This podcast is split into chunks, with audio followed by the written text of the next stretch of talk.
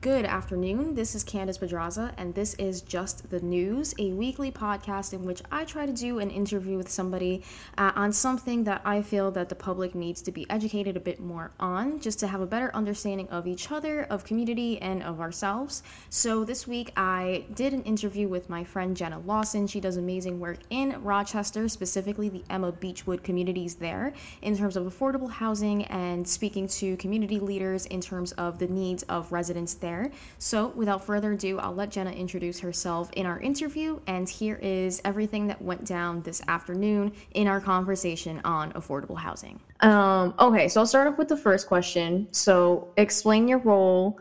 You know, what do you do? Uh, in the area, how does it pertain to affordable housing? Just talk a little bit about yourself.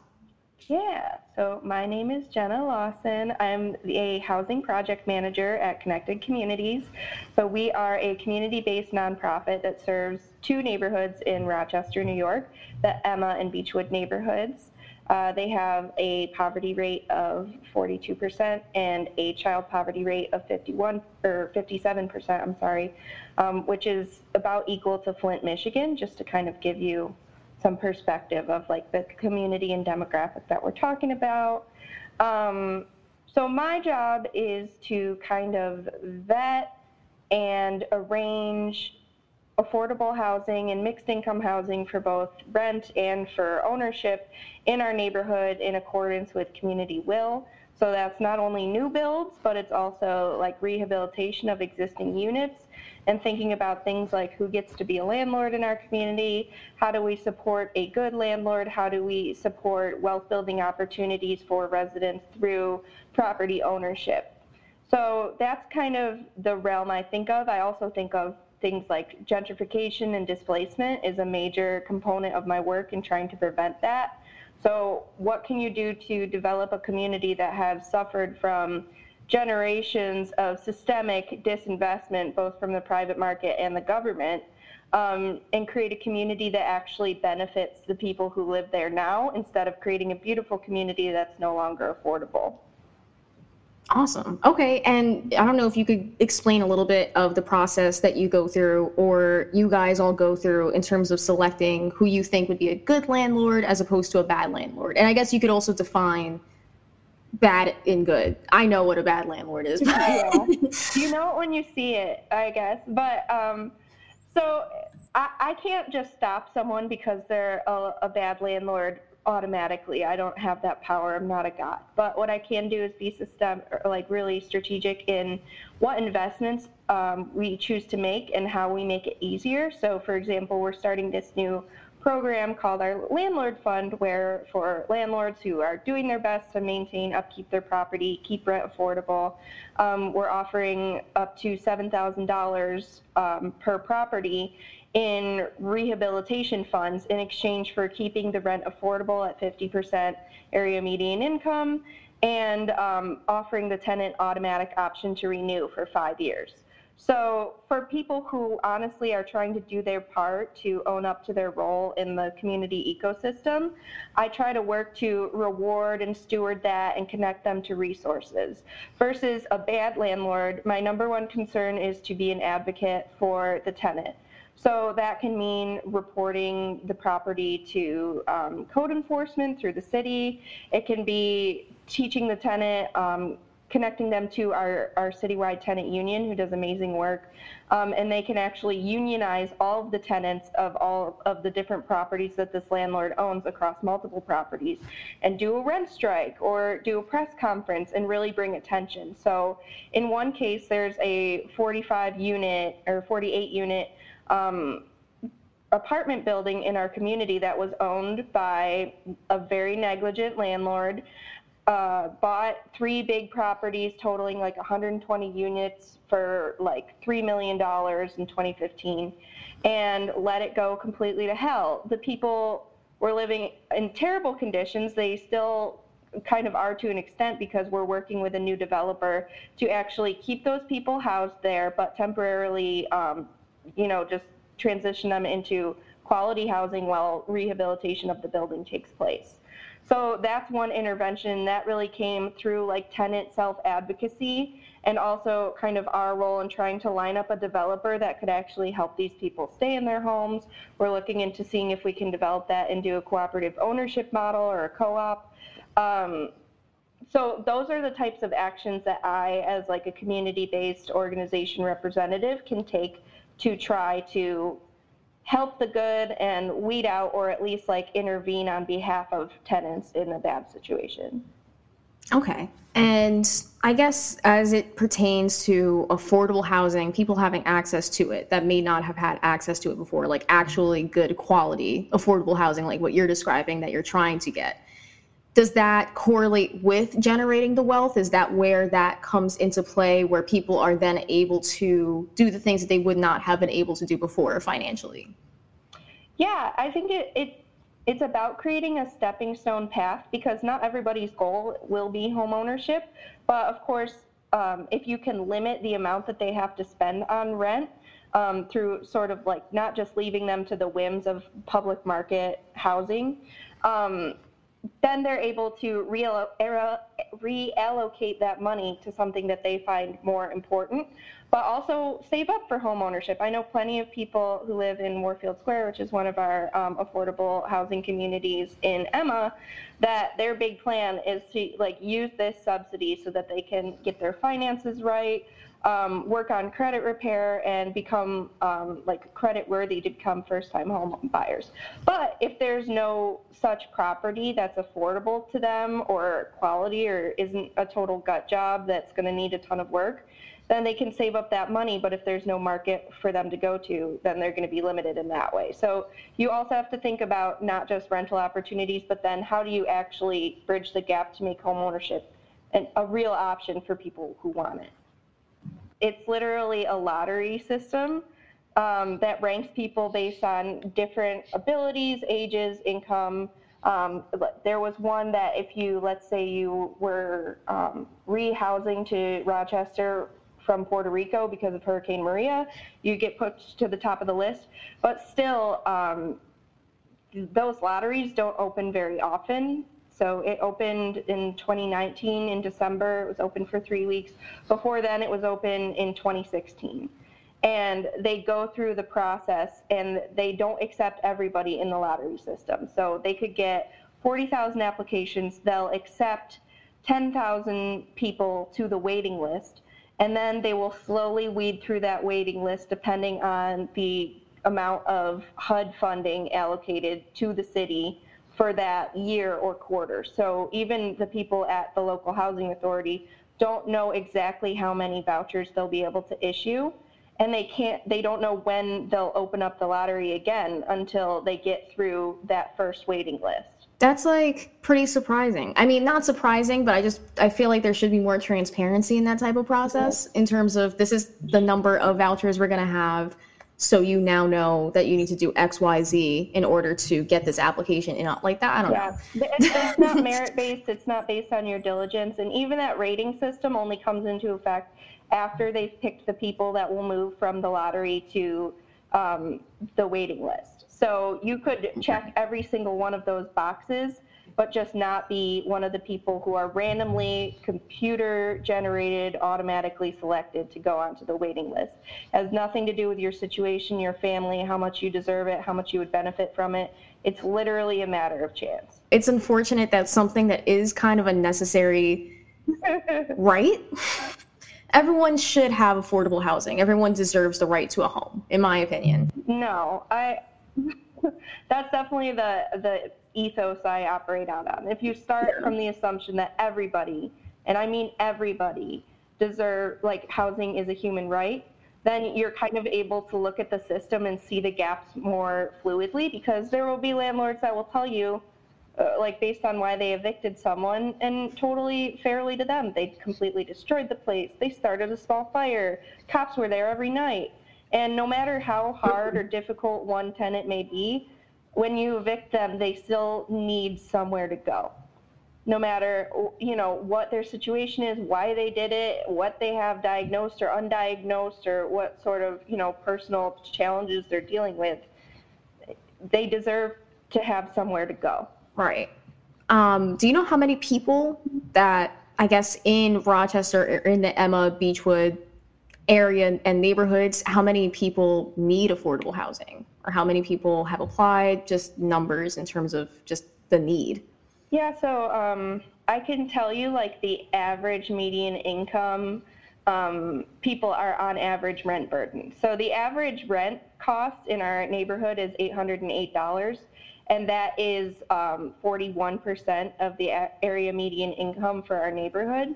So the average Emma and Beechwood resident is cost burden. That doesn't mean everybody, but that just means like if you're thinking about what is the need, yeah, like most people, most people could benefit from it, but that doesn't mean that it's available to everybody. And the way that like uh, hmm. area median income is generated to define what affordable means, it actually takes into account the entire Monroe County. So it's taking all of the wealthy suburbs into account. So they say that our area median income is like $73,000. But if you look at the city's median income, it's $31,000. So already like you're at less than 50% of the area median income is literally the average right. of what people who actually live in the city are making. And that's like what they're basing their findings on. Like, oh, yeah. well, we don't need that much affordable housing or that much money to go into it because look at how much money on average this whole area is making. Yeah, it's totally nuts. They're like literally like weighing the stats incorrectly. I mean, the good news by then is that like more people are seen as income qualifying for like a 60% area median income unit. But the bad news is like there's no way to actually fill that need when you're operating out of the idea that like a normal person walking down the street has a household that makes $73,000. Yeah. No, that and I definitely get that concept because like in Manhattan for example, or I guess the city in general, I know that the average income has to be upwards of 100,000 plus a year just because yeah. you have Midtown Manhattan, you have Lower Manhattan, you have financial district residents, people that work in these high income jobs. They usually stay in the city, especially if they're younger. And I feel like that definitely skews it because from my own lived experience living in the Bronx, I know that people in the Bronx aren't on average making enough to afford living in the city. Right. Yeah. So that yeah, no, I definitely get that. Um, you mentioned the low income housing tax credit. Can you explain that a little bit more? The alternatives to it, why it's not super helpful or ways that it is? I think the biggest thing I try to just bring it back to is that it is one tool for affordability. It's not the be all end all. You can definitely overuse it, and there's definitely huge drawbacks to it. So um, the low income housing tax credit got started in 1986. Basically, before then, the government actually owned all public housing. That's why it was called public housing because it's owned by the government. That is extremely um, cost burdening on a government. It doesn't make money. That's the point of it. Is like your income from owning property is what you receive in rent minus everything, all the staff, all the maintenance, all the um, utilities that it takes to upkeep a building. So when you subsidize it, you're getting less in rent, but you still have to pay the same in maintenance. So it's not like a, a income generating tool. And it's not designed to be, but the government was like, oh my God, we're sinking. We need to somehow in, incite private investment in affordable housing. So they're like, okay, who has money? Banks have money, banks pay taxes. What if we could get banks to give us their money so that they could pay less in taxes? So, how that actually works is the developer, so the person who builds and usually manages the property, says, okay, I want to build a property here. And the government says, okay, how's it, how much is it going to cost? And they say, this much, a million dollars. And they say, okay, well, we'll give you uh, usually a 9% tax credit um, so that's like just straight up money off your taxes that you don't have to pay. And the developer's like, great, I can't use that, but I do know someone who can and who's in a much higher tax bracket than me. And it's the wealthiest bank you've ever heard of in your life.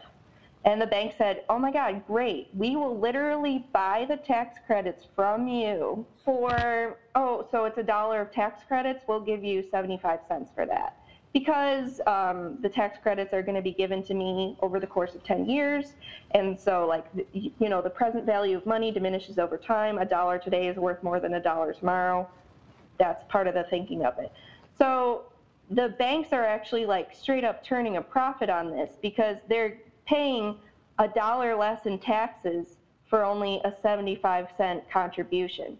So they're literally making money and paying less in taxes. But the public benefit is now between that and getting uh, like a bank loan, the project is financially feasible.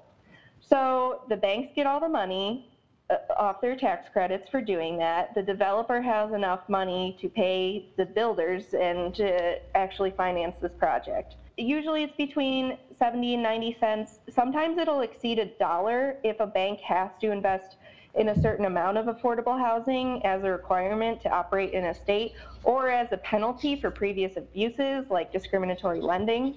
The number one problem with it is they pay banks that don't deserve this money. They're rich, they don't need it. Um, the projects don't change with the community, they're pretty much set. You can sort of refinance and think about what needs repairs in like year 15 or year 40, but it's it's not necessarily that much in community control once you get the go ahead.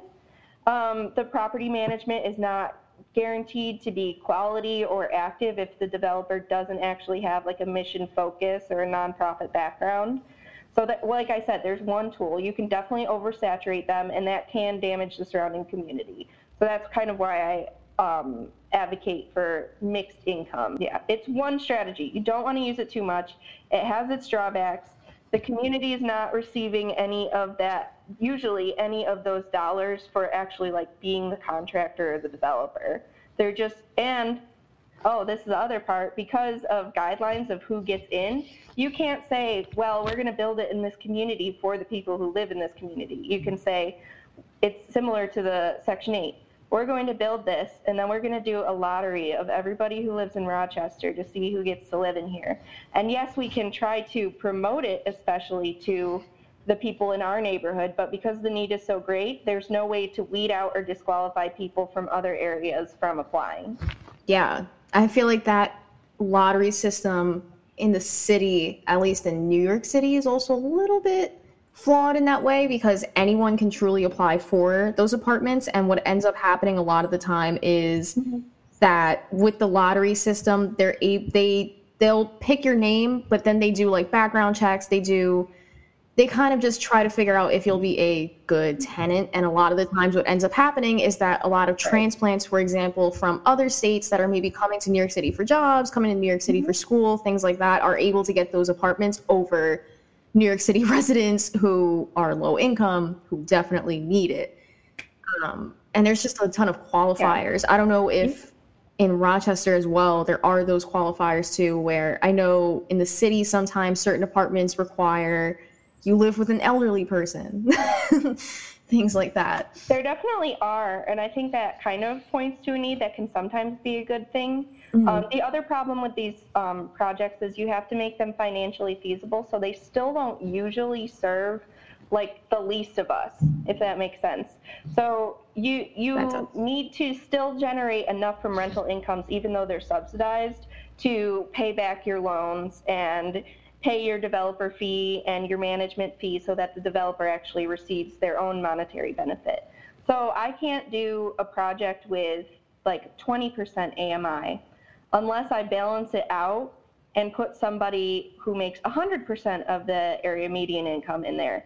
And if I did that, that $100 or that 100% AMI unit is not subsidized at all because you can't, it's no longer a low income housing unit. So I don't get any money for the construction of, or maintenance of that unit. And I just wanted to ask you a little bit about I know that you had mentioned to me and to, you know, our friend group chat with Jared um, a little bit about that police station that was being built and the money that was being allocated towards that could have also been allocated, I believe you had mentioned, to affordable housing projects. I'm not sure if I'm getting that wrong, but there was something related to that police station. So it, it's a complicated yeah. issue, and I, I actually, it couldn't be, um, which is something that I think some of our like public figures and community leaders got wrong there because the way that it was being financed was in 12 million dollars of bonds that were specifically written for that purpose and are only available for like public safety. So when people said like what would you spend $16 million on? Wouldn't you spend it in education or wouldn't you spend it on this? That wasn't really a fair question to the people because that's not actually how the funding worked. And I really hate when people give like a community fake choices. Like if you're not going to actually entertain mm-hmm. it. It also brings up the concept of how um, cities use uh, the brownfield cleanup program to do economic development and just to do development generally. So that um, site where the project will still be, it, it really can't be allocated for any other thing. Um, we can kind of negotiate what percentage should be community space, but in all likelihood, unless um, it's completely overturned because it already passed in our council, um, it, it's going to be some sort of police station um, complete with you know holding cells and everything. That was a contaminated site. It used to be a gas station. Um, a developer applied for um, brownfield cleanup program dollars, which is a voluntary program where you receive a subsidy from the state government in order to remediate a, a um, contaminated spot. So they were like, okay, great, we can use this to subsidize the construction of a police station. So that's just saying like, okay, so the community was suffering from like a contaminated place, and we decided to use that to advance our goals on where a police station should be, which is a platform that our mayor ran on of bringing back community right. policing by bringing back neighborhood um, substations. So she was probably trying to make good on that on that campaign goal that she ran on in 2013. Um, and what was, I guess, your role in spreading awareness on that? I know that you attend hearings and speak to the community directly a lot more often than I'm sure people would be able to uh, in a way i mean in terms of like yeah, your involvement. That, and i just want to bring up that that's a privilege to be able to self-advocate or even advocate for a community that you work in and love. Um, you have to have mm-hmm. childcare you often have to have transportation you have to have free time you can't be working you have to know about it which like you can talk about how like information is spread and who usually knows about things that are happening and even in these days where you can like call in on your phone or else get on Zoom, either you need an internet connection or you needed to know that it was happening and even how to dial a phone in the specific way to get onto a Zoom call that people who are less tech savvy like wouldn't be able to know. So um, I truly believe in communities know what they want and what's best for them. And it's not about my personal belief of what I think about policing, but it is about community will and like demonstrating a higher level of community engagement and consent before instituting uh, whatever project you believe should be there. So I think if the community is in favor, and there definitely have been people in the community that are in favor of neighborhood policing, they think this could be a good way so we actually get to know who the police are. They aren't just random people. We'll start to know them as individuals and as officers. And if that's the way that the community feels, like amazing, do that. That's wonderful. But I don't think that level of engagement and consent has actually been demonstrated at this time, which is why um, it's kind of been rolled back and brought to public attention in that way. I know that you had mentioned, and I wasn't sure if it was related to money that could have been provided, but you're explaining that it was just always going to be for that type of project. I mean, you certainly could have written um, bond an, a bond application to the government, which is basically like very low interest loan, like the lowest right. interest loan you could have. Um, you could have written it for mm-hmm. something else, sure, but at that point it had already been written, and the only thing the bonds could have been allocated towards was that. So when like people were saying it should go to education, it should go to housing, that's not fair because that's not the real choice. Right. Yeah, exactly. Yeah could have been something earlier, but at this stage, unless you want to throw those bombs away, that's all it could be. How do you think that it would be best for people to get involved in their community at to the degree of affordable housing or advocating for that type of funding? How would one get involved? Um, so I'll bring it. I'll start by bringing it back to a question you asked about like alternatives to low-income housing tax credits. So, one of the things you could advocate for in your community is a community benefits agreement, which is a legally binding contract between the community and the developer, which can be for housing, but also for, you know, retail, any sort of commercial investment um, that basically guarantees that, let's say, if it were a mall that was going to be built. Okay, but 50% of jobs have to go to people in the neighborhood. If it was housing, you could say, okay, but there has to be, you know, 10% of units have to be available to people transitioning out of homelessness or for people who make this much money. And if the developer violates that contract, the community can actually sue um, while the development still happens, and then the community actually receives a benefit and more money to do with what they will. Um, mm-hmm. The other thing is land trusts. Land trusts originally started as a way for um, black communities in places like rural Georgia to collectively own their homes and farmland. So, kind of a way to transition out of sharecropping. And we now use it, and we have a land trust here, City Roots Community Land Trust, um, as a way to ensure community control and permanent affordability. So, basically, the community land trust owns the land underneath the home um, well, the first time low income home buyer owns the home itself or any other type of property that they own. They also own a um, like a homeless encampment for people who prefer to live outdoors, um, which is pretty cool, like the, the diversity in what they're able to own. So mm-hmm. you can definitely get involved with your local um, land trust. I would say also look for the environmental justice component. If you ever see a big field or something undeveloped, or even like I said before, oh, there's going to be a brownfield cleanup here, um, that that means that there's going to be development coming into your community, and often you may be entitled to a class action lawsuit if you've been affected by that poisoning. Um, so I would say also learn about your community current community leadership dynamic. Figure out where your next neighborhood meeting is, because I promise you, your neighborhood president gets to weigh in on what they think of projects coming in. So that could be your right too, mm-hmm. to diversify the type of voices that the city is hearing from when they make decisions. Add your perspective to that decision making room or bring other people in who can diversify it.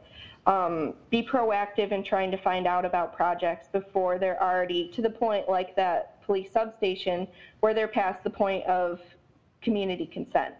And then you can also volunteer with Habitat for Humanity. They do low-income first-time home buyers. That's super popular. They're a nationwide nationwide program.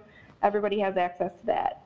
Um, so those are all ways that you, without being like a complete expert on affordable housing, can get involved in your local movement um, and feel like it's not just all on you as an individual, but know kind of what the players are and how to get your opinion um, mixed into that that mix of voices.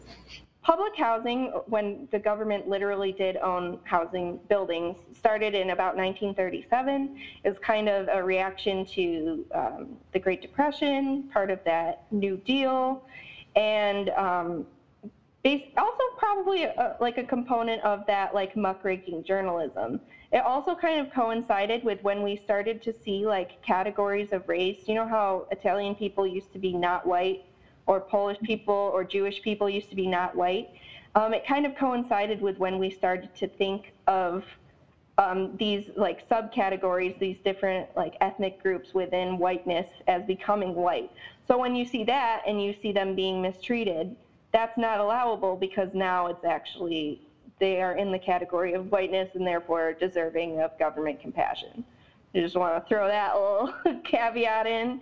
You know, it's always about um, it, it just goes back to like, oh, well, if white people are poor, surely we did something wrong. They were super segregated.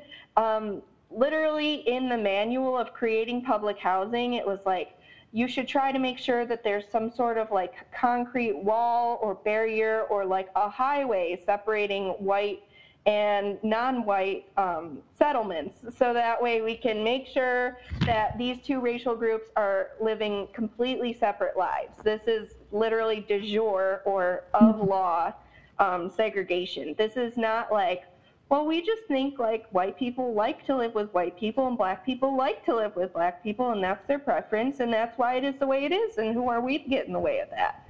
That is not how it was. There was literal like create physical barriers and different levels of conditions and accountability to these two different home ownership or not home ownership, these two different types of rental properties. So, World War II ends, everyone's living in this the uh, everyone who's white is living in these beautiful subsidized rental units and they're like we want to move people to home ownership we want to expand the suburbs what are we going to do well the federal housing administration gives out subsidized home loans especially to returning soldiers but predominantly to white families and this as we know like owning a home is an incredible way to build your wealth so, and your inheritance, your generational wealth, what you pass down to your children, whether you pass down debt or wealth. And 98% of these FHA subsidized home loans went to white families. So we've just said not only are you going to get a home loan, you're getting a subsidized home loan. Sweetie, don't even worry about it. It's going to be so affordable. It will cost less than you're paying in rent right now, even if you're not in public housing. So you start there. Then what do you do? Okay, home loans, home ownership is becoming a thing. How do we decide what is a good credit risk and what is a bad credit risk and who is a good or bad credit risk? So now we have to basically get a little map of the city.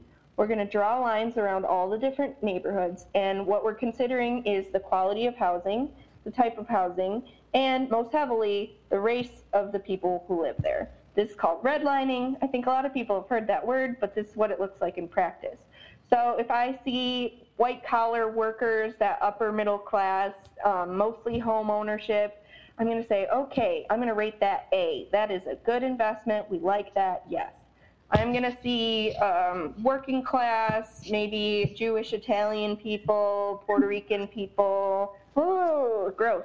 I don't like that. But I'm going to give that a C. That's dangerous. Oh no. And if it's, you know, mostly the African American, like working poor population, right. oh God, no. We don't want to touch that. That what a horrible credit risk. So you're literally trapping people. And and in fairness, not in fairness, but as context, those homes that those working class poor black people lived in were bad but they were bad because they weren't invested in, and they were bad because there was no home ownership, there was like no upkeep, there were slumlords, it was tenement housing, it was awful. So yeah, they weren't nice properties, but not because of the people mm-hmm. who lived there. But at this time, like that idea of like property value and the racial makeup was intricately linked to the point that realtors did this awful, awful thing. Um, it's called blockbusting. And this is when they would pay black people, like let's say they would play, pay a black mother to push her stroller through a white neighborhood. They would use this as a fear tactic and then post flyers on everybody's door, put them in your mm. mailbox that say, This neighborhood is flipping. This is going to become a black neighborhood. Get out while you can. Your property values are going to go totally in the garbage. You need to get out and the right. white homeowners because they're racist and they believed it and because they really do think racial and like property characteristics are the same thing sold their homes to those realtors for way less than they were worth and the realtors were like oh we really right. will integrate this neighborhood we're just going to sell them to first time black home buyers for mm, double what they're worth so these black homeowners are becoming first time home buyers and they're paying so much, so they're not getting any of that wealth. They're not getting any sort of subsidized home loan. They're totally blocked out. So then they were subject to racial terror for people who were kind of resisting this um, racial character flip in their neighborhood. And this ranged from like physical assault to property destruction, like throwing a brick through the window, to burning crosses in their front yard.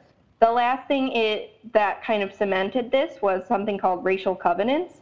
These were put on deeds of properties to prevent white families from ever selling to a family of color. So Wegmans did this.